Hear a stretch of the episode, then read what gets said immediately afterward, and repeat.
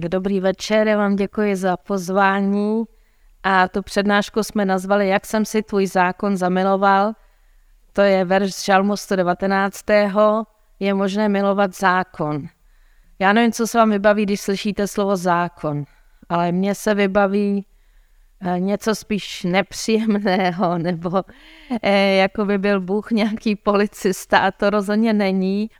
A já vám chci na úvod eh, přehrát dvě ukázky, jak tento verš zpívají ortodoxní židé a potom jednu písničku mesiánských židů, eh, která má takovou velmi radostnou melodii a já myslím, že ta písnička mě právě dovedla k tomu, že jsem nad tím začala přemýšlet. V ní se objevují další verše z toho žalmu, třeba v duši se stravují touhou po tvých úsudcích, nebo otevři mé oči, abych pochopil zázraky z tvojí tóry.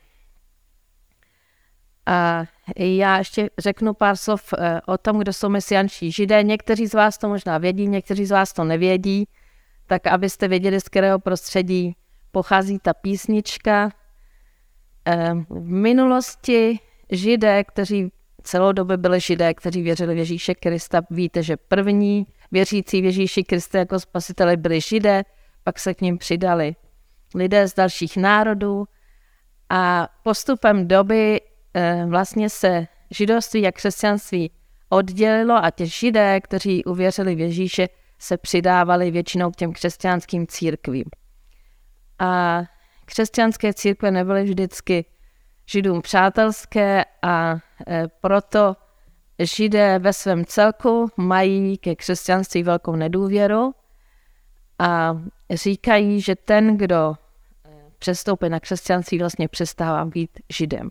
A teď v Izraeli už máme čtvrtou generaci takzvaných mesiánských židů, to jsou židé, kteří věří v Ježíše Krista, ale neříkají si křesťané, ale říkají si mesiánští židé, protože tím chtějí vyjádřit, že zůstávají židy, že eh, ještě jedna věc je možná důležitá, abych vysvětlila, v naší gramatice rozlišujeme židy s malým ž a židy s velkým ž. Ty židé s malým ž to jsou podle národnosti, ne podle náboženství a s velkým že podle národnosti. Ale ono se to vlastně od sebe otrhnout nedá, protože židy si Bůh vyvolil jako národ a náboženství a národnost se vlastně od sebe nedají otrhnout. A He, takže tito lidé, kteří si říkají mesianští židé, jsou židé, kteří, kteří žijí v Izraeli nebo i na jiných místech, kteří mají svou silné vědomí své židovské identity, ale věří v Ježíše Krista. A odlišují se také tím, že jejich bohoslužby třeba nejsou v neděli, ale jsou v sobotu nebo v pátek a jsou v hebrejštině a slaví se biblické svátky. Takže já bych teď poprosila o ukázku nejdřív, jak ortodoxní židé zpívají tento verš, jak jsem si tvou tóru zamiloval a uvidíte, že,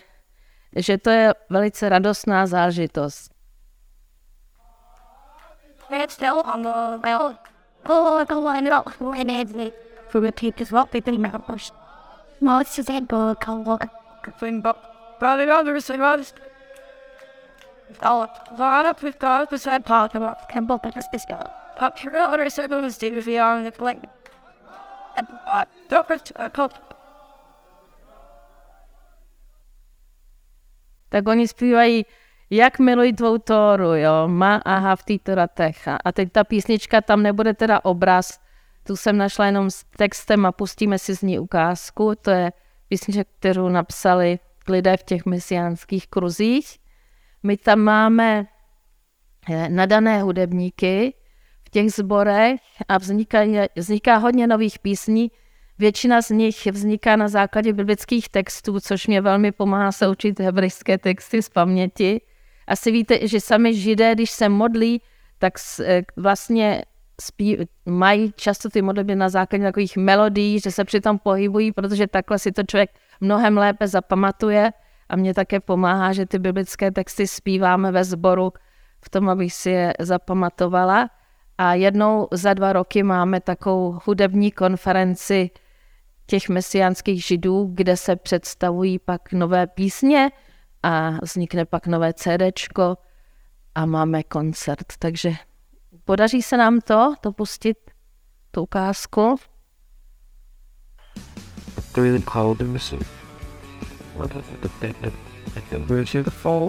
and? Very nice. When all need ze niet minder en niet duurder. Als het een raad daarnaar Ze weten niet op vlees op de taal. De volgende heb ik de zon in Dat is de baby dat. De oorlog die door laat betekent. Daarom zie ik de baan. We wisten spot daar, daar, daar, daar, daar,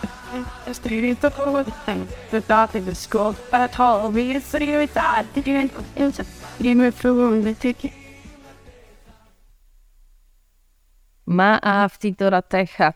Jak miluji tvou Tóru. Já už teď začnu používat to slovo Tóra a během našeho večera vám vysvětlím, co to vlastně znamená. A v tom verši, který je v, refne, v refrenu té písně, to pokračuje každý den, jak jsem si tvůj Tóru zamiloval, nebo jak miluji tvou Tóru, každý den o ní přemýšlím. A to slovo, ten kořen slova přemýšlím, je kořen také slova, které znamená vlastně mluvím, povídám si. A já jsem si říkala, že to je logické, protože přemýšlet o božím slově se dá skutečně jenom, když přistoupí k tomu duch svatý, když je to vlastně rozhovor s hospodinem. Jo, takže věřím, že v tomhle verši vlastně, jak jsem si tvůj, jak jsem si tvou Tóru zamiloval, každý den o ní přemýšlím, že to je vlastně takový rozhovor s hospodinem, ale i rozhovor třeba mezi věřícími. Hebrejština je takový jazyk, který, kde právě každé slovo má nějaký kořen a souvisí s dalšími slovy. Každé písmenko má svůj význam a číselnou hodnotu. A Bůh nám v tomto jazyce nebo svému lidu původně dal právě to boží slovo. A já mám privilegium, že žiji v Izraeli. Nebylo to pro mě vždycky lehké si tam zvyknout. A já jsem vám přinesla pár knížek, jedna, kterou možná už mnozí znáte, všední dny začínají nedělí, tak tam popisuji i ty naše začátky, jak jsem se s Izraelem seznamovala. Ale dnes to vidím jako úžasné privilegium, že mu, mohu žít uprostřed židovského lidu a že se od nich můžu tolik učit a že jsem byla schopná se naučit ten biblický jazyk, který mi pomáhá proniknout víc do hloubky. Takže co vlastně znamená to slovo Tora, které my překládáme slovem zákon? Infinitiv od toho slova lehorod znamená asi tolik jako ukazovat, vyučovat, směřovat. Takže to, co překládáme jako zákon, by se spíš mělo přeložit jako Možíšovo vyučování, nebo eh, vlastně ta Tóra, to je něco, co nás směřuje. Eh, ten kořen toho slova jara znamená vlastně střílet, jo, střílet, takže eh, když chci střílet, tak musím zacílit a to ukazuje, že vlastně ta Tóra nás směřuje k cíli. Je to naučení nebo poučení, která nás směřuje k cíli. V žalmu 25.8. je napsáno Hospodin je dobrotivý, přímý, proto ukazuje hříšným cestu. A teď je, doslova je tam toto slovo jore, od toho stejného kořenu jako Tora, takže by se to dalo přeložit, hospodin je dobrotivý, přímý, proto vystřeluje hříšníky na cestu. Jo? prostě jako dává ten správný směr.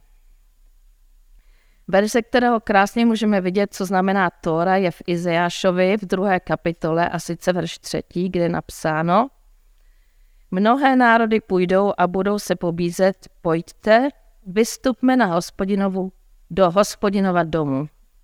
Ne, pardon, pojďte, vystupme na horu hospodinovu, do domu Boha Jákobova. Bude nás učit svým cestám a my po jeho stezkách budeme chodit. A tady zase je to slovo, že nás jako, že nás jakoby eh, bude, bude vystřelí nás na ty svoje cesty, nasměruje nás na ty svoje cesty. Ze Sionu vyjde zákon, nebo ze Sionu vychází Tora, slovo hospodinovo z Jeruzaléma. A tady vidíte, že vlastně to slovo Tóra je přímá paralela ke slovu božímu. Tam je řečeno, vychází Tóra, ze Sionu vychází Tóra, slovo hospodinovo z Jeruzaléma. To si víte, že Sion, to určitě vy jste čtenář Bible, si víte, že Sion je eh, další výraz pro Jeruzalém.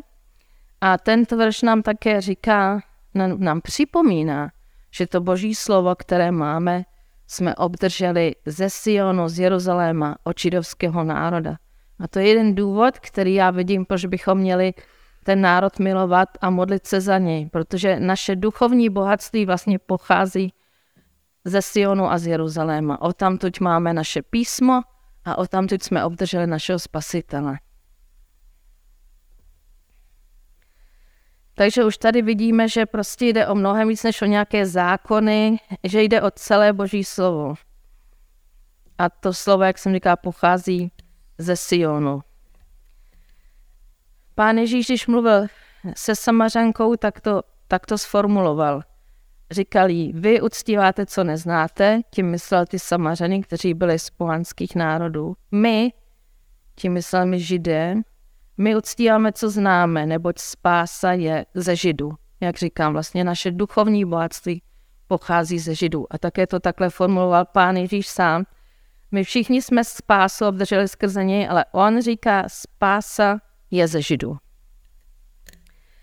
A co znamená také Tora, pěkně se jmenuje Pavel ve 2. Timoteovi 3, 16 až 17, to je jsou velice známé verše, kdysi, když jsem uvěřila, tak jsme se je učili z paměti, ale už je neumím, musím vám je přečíst. A je důležité také si uvědomit, že ten Pavel tady samozřejmě mluví o tom, čemu my říkáme starý zákon. Když mluví o písmech, tenkrát ještě žádný nový zákon nebyl. Takže písma znamenala to, čemu my říkáme starý zákon.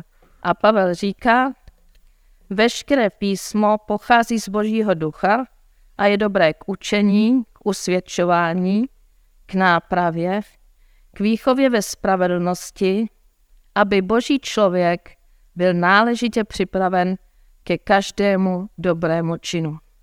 Takže tady vidíme také, že, že jde i o něco, co má význam pro budoucnost. O, o to nejen vlastně jít po té správné cestě, ale být také připraven. Být připraven na to, co na té cestě přijde, být připraven na dobré činy. Takže ještě jednou to zhrnu. Jde tedy o učení, o usvědčování, o výchovu, o nápravu a o přípravu k dobrým činům. V Bibli najdeme to slovo Tora ve spojeních, které bychom vůbec nečekali. Třeba v chvále ženy statečné z přísloví 31. Tam je napsáno, její ústa promluvají moudře, na jím jazyku, a teď v našem překladu je vlídné naučení. A tam je doslova Torat Cheset na jejím jazyku je Tora milosti. Jo, takže to bychom nikdy nemohli přeložit jako zákon milosti.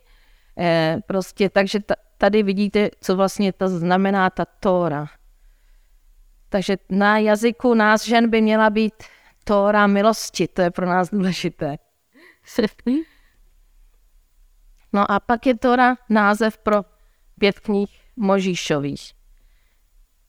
Hmm, my, jak jsem zmínila, už my, myslím si, že nejen, že jsme trochu nešťastně přeložili to slovo Tora slovem zákon, ale celou Bibli jsme nazvali jako křesťané starý a nový zákon. Ale ta část, kterou máme společnou s tím židovským národem, se vlastně jmenuje Tora, proroci a spisy. Tora, vím, nevím, vím. A to takhle ji taky nazýval pán Ježíš. Pán Ježíš říkal, Velice známý verš z Matouše 5.17. Nemyslete si, že jsem přišel zrušit zákon a proroky. Takže bychom vlastně mohli říct, nemyslete si, že jsem přišel zrušit starý zákon. Nepřišel jsem ho zrušit, ale naplnit. A to je strašně důležité, protože když jsem se zabývala tématem svátku týdnu neboli letnic, tam židé slaví také, že obdrželi Tóru na hoře Sinaj. A to byla jedna z největších událostí v té historii. Můžeme říct židovské historie, můžeme také říct v dějinách spásy vůbec. Když poprvé Bůh dal slovo svému lidu takhle a vlastně eh, to, to byl takový, taková mohutná událost, když se podíváte do Exodu 19, tam je to popsáno, jak se celá ta hora třásla, zazněl zvuk šofaru, který furt zesiloval a hřmělo a blízkalo se a Možíš mluvil s hospodinem a je tam řečeno, hospodin mu hlasitě odpovídal. Jo? To bylo strašně důležité, protože tím Bůh potvrdil před tím velkým schromážením lidí, které tam bylo, že Možíš je jeho služebník. A kdyby pán Ježíš nějakým způsobem eh, tuto tradici popíral, tak by byl vlastně odepsán. Jako to, on musí stát v této tradici, v té tradici, kdy Bůh dal svému lidu eh, to svoje slovo. A proto pán Ježíš říká na tom místě, nemyslete si, to je strašně zajímavé, že říká, nemyslete si, že jsem přišel zrušit eh, Tóru a proroky. Proč to říká? Nemyslete si. Jeho učedníci si to určitě nemysleli. On na mnohých místech říká, proč přišel. Třeba říká, pro tuto hodinu jsem přišel, nebo přišel jsem, abych jim dal život a život v hojnosti, ale tady říká, nemyslete si, že jsem přišel, abych zrušil Tóru a proroky. Eh, tak asi tušil, že přijdou jednou nějací lidé, kteří to budou myslet, kteří si to budou myslet. Nějak by neměl důvod říkat, nemyslete si. Takže, jak jsem řekla, Tóra je název pro těch pět knih Mojžíšových a to víte, že to nejsou, samozřejmě obsahují také pravidla a přikázání, ale tam také mnoha příběhů, začíná to vůbec popisem, jak Bůh stvořil svět, začátek dějin lidstva, povolání Abrahama, eh, vedení izraelského lidu pouští, vyvedení z Egypta. Takže vlastně ta Tóra, eh, to, jak my překládáme zákon, jsou vlastně mnohé příběhy. A já jsem se jednou, jen tak ze zájmu, jsem se podívala do Koránu v Němčině, samozřejmě arabsky neumím, a připadal mi ten text takový nezáživný, teda ve srovnání s tím, co čteme v Bibli, protože tam jsou tyto napínavé příběhy a je tam toho prostě obsaženo mnoho. A nový zákon má, nám dává právě osobnosti z těchto příběhů za příklad. Já nevím, já, já jsem si to začala víc všímat, až když jsem žila v Izraeli. Kolik vlastně v Novém zákoně odkazů nebo nakolik je postaven na tom, na tom starém zákoně, že vlastně jsem došla k tomu, že nový zákon vlastně jako takový výklad starého zákona pro ty eh, věřící z národu, kteří to neznali, kteří to hebrejské písmo neznali. Takže v Novém zákoně nám je dán za pozitivní příklad, například Abraham, a některé ty příběhy jsou nám dány jako negativní příklad. Tak já vám teď přečtu krátce, to také všichni znáte, ale v této souvislosti s Římanům 4, 19 až 22, kde nám dá, dan Abraham za příklad víry. Neochabl ve víře, i když pomyslel na své neplodné tělo, vždyť mu bylo asi 100 let. I na to, že Sara již nemůže mít dítě. Nepropadl pochybnosti o božím zaslíbení, ale posílen vírou vzdal čest Bohu v pevné jistotě, že Bůh je mocen učinit, co zaslíbil. Takže tady je nám dán Abraham, eh, praotec eh, toho izraelského národa, za pozitivní příklad. A za špatný příklad jsou nám dáni Izraelci třeba v prvním korinským v desáté kapitole. Tam je napsáno, Chtěl bych vám připomenout, bratři, že naši praotcové byli všichni pod oblakovým sloupem, všichni prošli mořem, všichni byli křtem v oblaku a moři spojeni s Možíšem. Všichni jedli týž duchovní pokrm a pili týž duchovní nápoj. Pili totiž z duchovní skály, která je doprovázela. A tou skálou byl Kristus. To je takový překvap, překvapivé místo, ne? Že vlastně už celou dobu tam s nima byl. On taky říká, před Abrahamem jsem byl. Už tam celou dobu s nimi putoval. A tou skalou byl Kristus. A přece se většina z nich Bohu nelíbila. Vždyť poušť byla poseta jejich těly. A teď, to je důležité. To vše se stalo nám na výstrahu. To vše se stalo nám na výstrahu, abychom nezatoužili po zlém jako oni. A také nebuďte modláři jako někteří z nich, jak je psáno, usadil se lid, aby jedl a pil a potom povstali k tancům. Ani se neodávejme smyslu jako někteří z nich a padlo jí za jeden den 23 tisíc. A také nechtějme zkoušet pána, jako to dělali někteří z nich a hynuli od hadího uštknutí. Ani nereptejte, jako někteří z nich, a byli zahubeni s houbcem.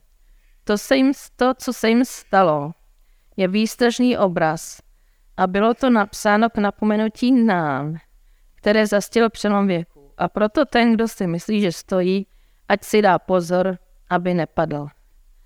To nám ukazuje, že někdy i mně se to stane, když tu Bibli třeba, jak někdo šel boží cestu a najednou z nepochopitelných důvodů upadl, tak je, Bible nás varuje, aby jsme si nikdy neříkali, to kdybych já tam tenkrát zažil všechny ty zázraky, co zažili ty Izraelci, já bych nereftal. To kdybych já byl tím králem izraelským, tak já bych rozhodně nesloužil nějakým modlám, já bych sloužil jen hospodin. Bible nás velmi varuje, aby jsme si tohle nemysleli. Naopak, aby jsme ty příběhy četli a vzali si z toho varování a aby jsme věděli, že jsme odkázáni na boží milost aby jsme byli vděční za to, když stojíme a prostě nikoho neposuzovali nebo neodsuzovali, dívali se sami na sebe. A takže tady je výslovně řečeno, že ty příběhy story jsou tam napsány, nebo že se to stalo, je tam dokonce napsáno vlastně kvůli v těm budoucím pokolením, aby se z toho mohli poučit. Já jsem objevila jednou takový verš, kterého jsem si taky dřív nevšimla, co říká pan Ježíš v Matoušovi 23, 30 až 31. A to je v podstatě to samé, kdy on říká, a říkáte, kdybychom my byli na místě svých otců, neměli bychom podíl na smrti proroku. Tak svědčíte sami proti sobě, že jste synové těch, kdo zabíjeli proroky. To mě opravdu jednou překvapilo, že Bůh, jakože pán Ježíš se dívá na ty, na ty předešlé generace a myslím, že to je důležité, abychom si také uvědomili, že někdy je na místě činit pokání třeba za věci, kteří, které nebyly které se staly v minulosti naší rodiny, našeho národa a nebyly nikdy očištěné a vyznané. A já jsem teď si koupila tady takovou zajímavou knížku od Miloše Pojara, TG Masaryk a židovství, kde on píše, když jako dítě vyrůstal na Moravě, takže jeho maminka sama eh, ho varovala, aby se vyhýbal židovským domům, a všichni věřili tomu, že židé používají eh, pro své rituály krev křesťanských dětí. Jo. To bylo tak rozšířené a my nad tím dneska koučíme hlavou, ale naši praotcové tomu věřili a takže díky bohu, že žijeme v bílé době, ale přesto je důležité, abychom byli prostě ve střehu a eh, prostě si uvědomovali, eh, čím jsme ovlivněni vlastně. Aby jsme se nechali ovlivňovat tím božím slovem. Dnes žijeme ve věku televize a internetu, konzumace filmů a obrazů, ale Bůh nám dal své slovo písemně. Já jsem se teď podívala jen tak náhodně do konkordance eh, v Novém zákoně, když pán Ježíš, on se několikrát ptá, eh, co pak jste nečetli, nečetli jste, tak vám dám pár příkladů. Pán Ježíš říká například, a tady mám jenom, to je jenom úsek, e, a pokud jde o vzkříšení mrtvých, nečetli jste, co vám Bůh pravil? Nebo nečetli jste, co udělal David, když měl hlad a on ti, kdo byli s ním? Nebo a nečetli jste v Tóře, že kněží službou v chrámu porušují sobotu a přesto jsou bez viny? A nebo nečetli jste, že stvořitel od počátku muže a ženu učinil je? To je dneska velmi, velmi aktuální. Nečetli jste v písmu slovo kámen, který stavitelé zavrhli, stal se kamenem úhelným? Takže a ještě na jiném místě říká, nikdy jste nečetli z úst nemluvňátek a kojenců, připravil si schválu?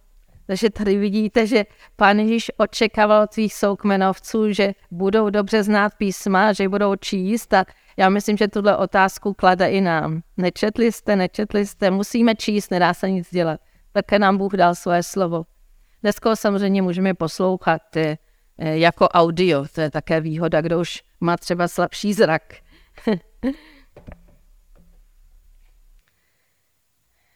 Chcete se v této souvislosti na něco zeptat?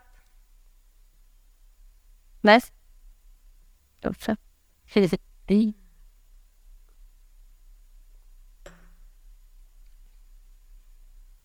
Tak já se s vámi ještě podívám trochu na ten žalm 119. Eh, to asi víte, to je žalm, nej, nejdelší žalm celé Bibli a je eh, seřazen podle hebrejské abecedy a na každé písmenko, ta hebrejská abeceda má 22 písmen a na každé písmenko je tam 8 veršů.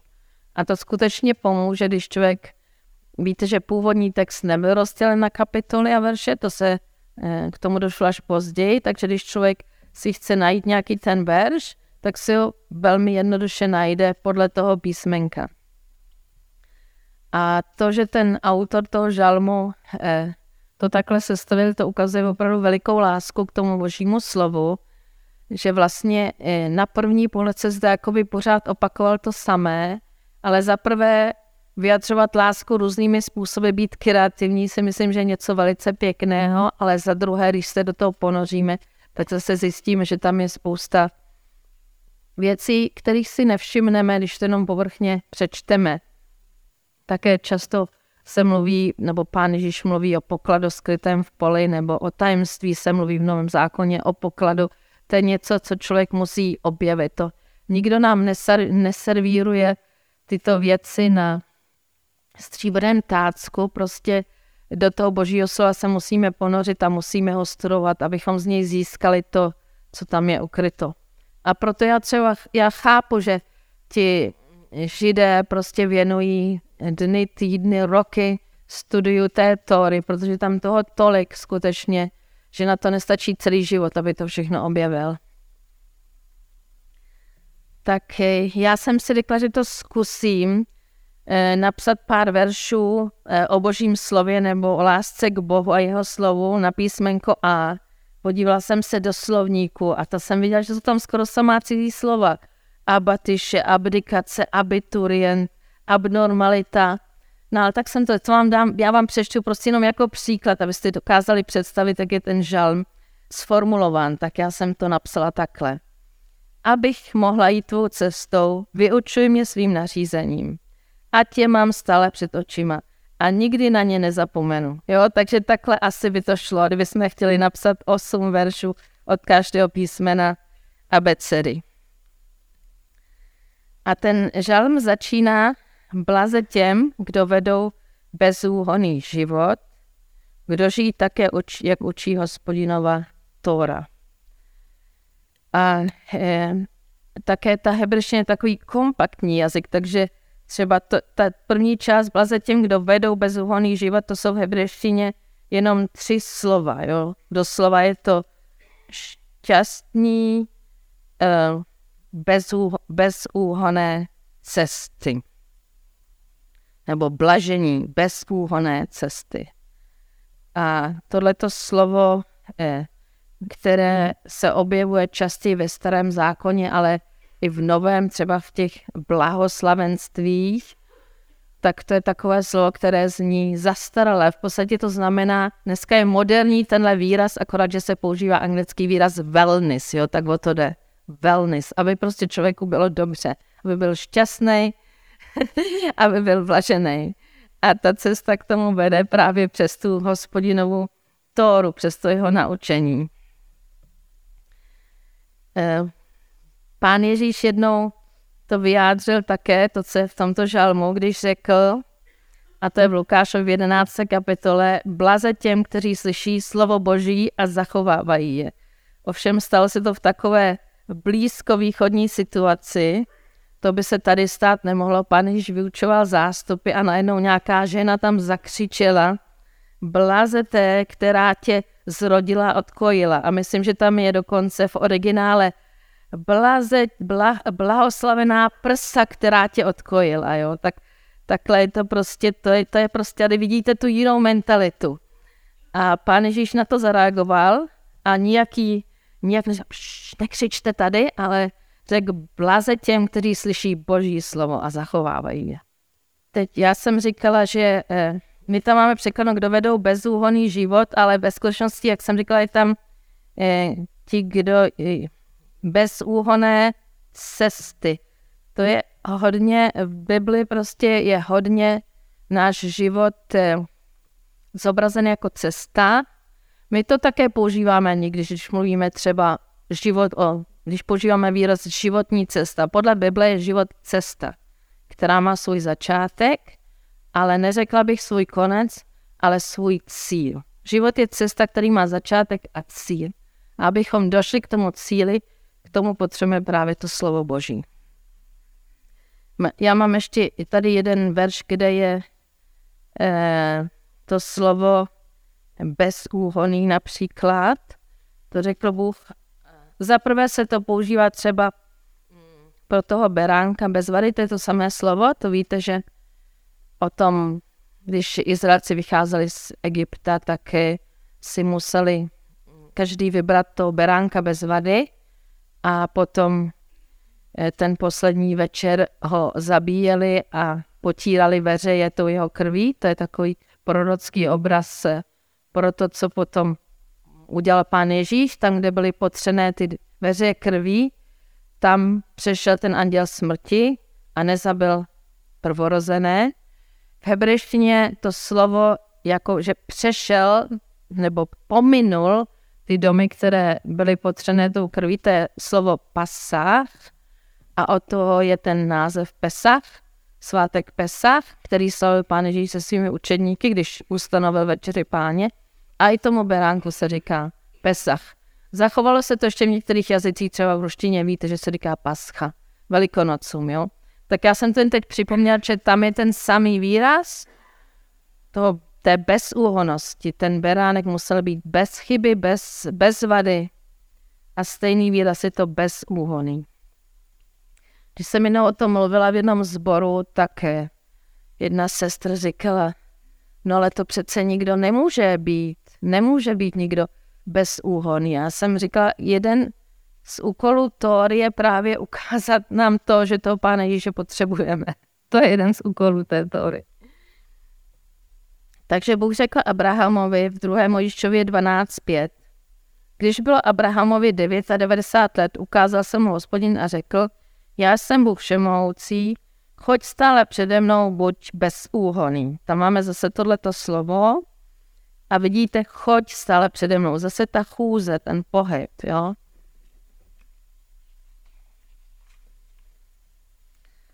A v druhém, v druhé části toho verše je řečeno uh, blaze těm, kdo zachovávají jeho svědectví. Zase jenom tři slova. Blažení, řeklo by se doslova zachovávači jeho svědectví. To je slovo nocrej, nebo to už je takový spojení, jinak by to bylo nocrým. A tohle slovo je odkořené na car, a ten kořen se objevuje v Izajáši, když teď máme brzy Vánoce, to je takový text, který se hodně čte, z Izajáše 11, i vzejde proutek z pařezu Ješejova a výhonek z jeho kořenů. Tak to je tohleto slovo nacar. A od stejného slova je ten, to jméno Nazaret, které se jmenuje Nacarat v hebrejštině. A velice zajímavé je, že židé v hebrejštině nám, křesťanům, říkají Nocrim, mně se to hrozně líbí, znamená to, oni to odvozují asi od toho Nazareta jako nocrim, ale vlastně to znamená jako zachovávači, jo. Tak mně se to hrozně líbí. Vlastně jsme zachovávači těch svědectví, doufám, že jsme. A to je smlouvy. Teď jsem si našla citát od jednoho rabína, jmenuje se Samson Rafael Hirsch a žil v době ještě Rakouska-Uherska také na Moravě, psal v Němčině a ten vysvětluje, co jsou to ta svědectví. A říká, svědectví jsou od Boha ustanovené a dosvědčené řády jako Pesach nebo sobota, s ohledem na to, co Bůh byl světu i nám, a obřízka a třásně s ohledem na to, co Bůh chce pro nás být a my máme mít jemu tak on takhle vysvětluje, co jsou ta svědectví, tak jsem se říkala, že si když tak mrkneme společně na ty třásně. Možná víte, že ortodoxní židé do dneška nosí takovou spodní košli, na které mají ty třásně. Pán Ježíš ty třásně taky měl. To mám, víme z toho příběhu o té ženě, která krvácela, že se dotkla těch třásního roucha. A rozhodně vypadá jinak než na těch obrazech ze středověku nebo z baroka. A tohle ustanovení pochází také e, z Tóry, ze čtvrté knihy Mojžíšovi 15, 37 až 41. Hospodin řekl Mojžíšovi, mluv k Izraelcům a řekni jim, aby si po všechna pokolení dělali na okraji svých šatů třásně a na třásně, ať si dávají na okraj svého rucha purpuvě fialovou stu.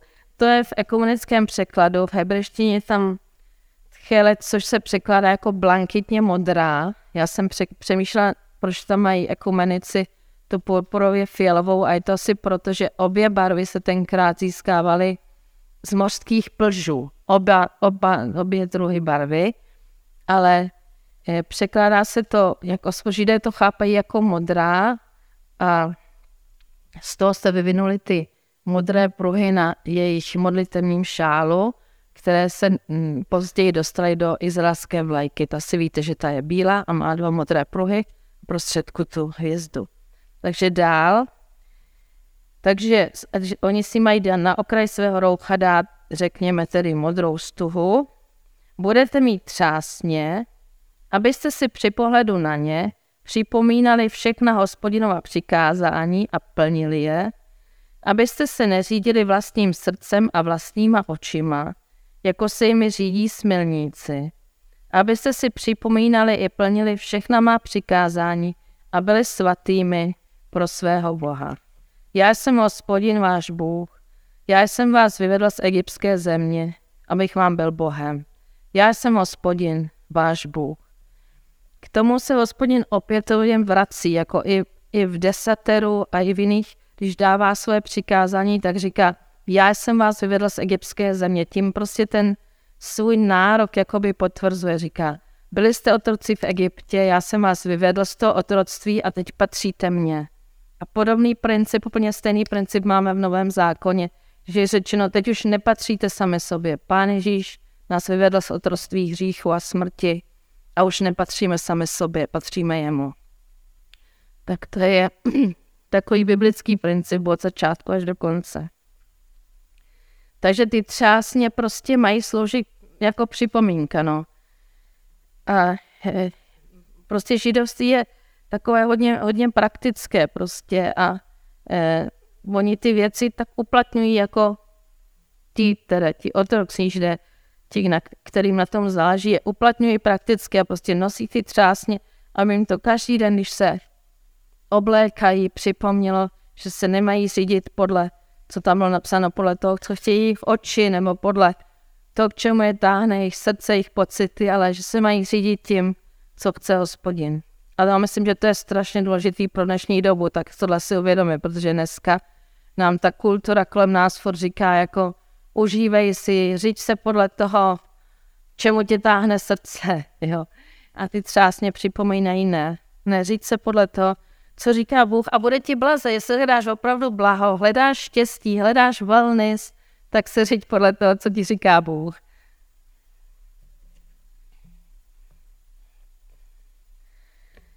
Takže jsme u těch svědectví a já vám ještě přečtu hmm, krátce, kde se také objevuje tento výraz. Eh, v 5. Možíšově 4.35 tam je napsáno, Jo, tam je napsáno také, toto jsou svědectví, nařízení a práva, která přednesl Možíš Izraelcům po jejich vyjetí z Egypta. Takže tam vidíte, že část prostě té Tóry jsou svědectví a v 5. Možíšově 20 až 25, až se tě budoucnu tvůj syn zeptá, co znamenají ta svědectví, pravidla a zákony, jež, vás, jež vám přikázal hospodin váš Bůh. Odpovíš mu, v Egyptě jsme byli faraonovými otroky ale hospodin nás mocnou rukou z Egypta vyvedl. Před našima očima přivedl hospodin na Egypt, na faraona i na celý jeho dvůr veliká a hrozná znamení a divy. Nás však odtud vyvedl, aby nás přivedl sem a dal nám zemi, kterou si s přísahou zaslíbil našim otcům. A pak je tady řečeno ještě tehdy nám hospodin přikázal, abychom se řídili všemi těmito pravidly a ctili hospodina svého Boha, pak se nám po všechny dny našeho života povede dobře, tak jak je tomu dnes. Ale důležité tady je eh, to, až se tě tvůj syn zeptá. Jo? To je v židovství, v židovství velice důležité také eh, vlastně vysvětlovat dětem a děti vést k tomu, aby uměli klást otázky. A vlastně to přemýšlení o tom božím slově má vést k tomu, abychom o něm mluvili ve svých rodinách, aby jsme si to nenechali jenom pro sebe, ale aby i naše děti eh, prostě přirozeně se s tím seznamovali, abychom i těm dětem vyprávěli, jako je to tady, co Bůh udělal v našem životě. A třeba proto třeba ta, ta Pesachová slavnost, když židé si připomínají to vyvedení z Egypta, začíná tím, že se nejmladší člen rodiny ptá, eh, co je vlastně jiné tuto noc od ostatních nocí a pak se odpovídá takovou písní. Ale prostě ty děti jsou vedené od začátku k tomu, aby se ptali. A já, vám, já jsem trochu o tom eh, napsala v knížce pro děti, kterou jsem vám také přivezla. To je moje nová knížka a eh, Bůh mi položil na srdce aby se už děti, nová generace seznámili s Izraelem, zpřátelili s Izraelem a touto cestou s Bohem Izraele. Tak vám doporučuji, kdo ještě nemáte dárek Vánocům pro vnočku, vnuka, neteř, synovce, tak eh, si tu knížku vezměte. Samozřejmě se tam čerpala z inspiraci ze zážitků našich dětí, jejich přátel. Ta holčička v té knížce má náhodou českou maminku, ale cílem té knížky není seznámit vás s životem naší rodiny, když se tam třeba dozvíte, že ten tatínek té rodiny má rád zmrzlinu, ale jde o to, aby, jak jsem říkala, aby se děti zpřátelili takovým přirozeným způsobem s Izraelem. A ta knížka je psána tak, aby ji mohlo rozumět i dítě, které není z křesťanské rodiny. Je to i vhodný dárek pro někoho, kdo vlastně víru nezná, protože je to takové povídání o tom, jak děti vyrůstají v Jeruzalémě. Eh, nedávno jsem byla, nebo byla v Izraeli, byla zase na svátky stánku, ta velká konference ICE a byl tam jako moderátor mladý eh, žid z Jeruzaléma a oni se optali, jaké to vlastně vyrůst v Jeruzalémě. A on říkal, vlastně nevěděl, co má říct. A tady z té knižky se dozvíte, jaké to je, vyrůstat v Jeruzalémě, jak se ve školce pečou šabatové chleby, jak se slaví Chanuka, jak se jde eh, k větrnému mlínu v Jeruzalémě jaká je jeruzalemská zoo. Takže si vás to zajímá. Eh, ta rodina má trošku netypický, na Jeruzalém trošku netypický počet zvířat, ale to je prostě, já vím, že děti mají rádi zvířata, tak jsem tam dala co nejvíc zvířat.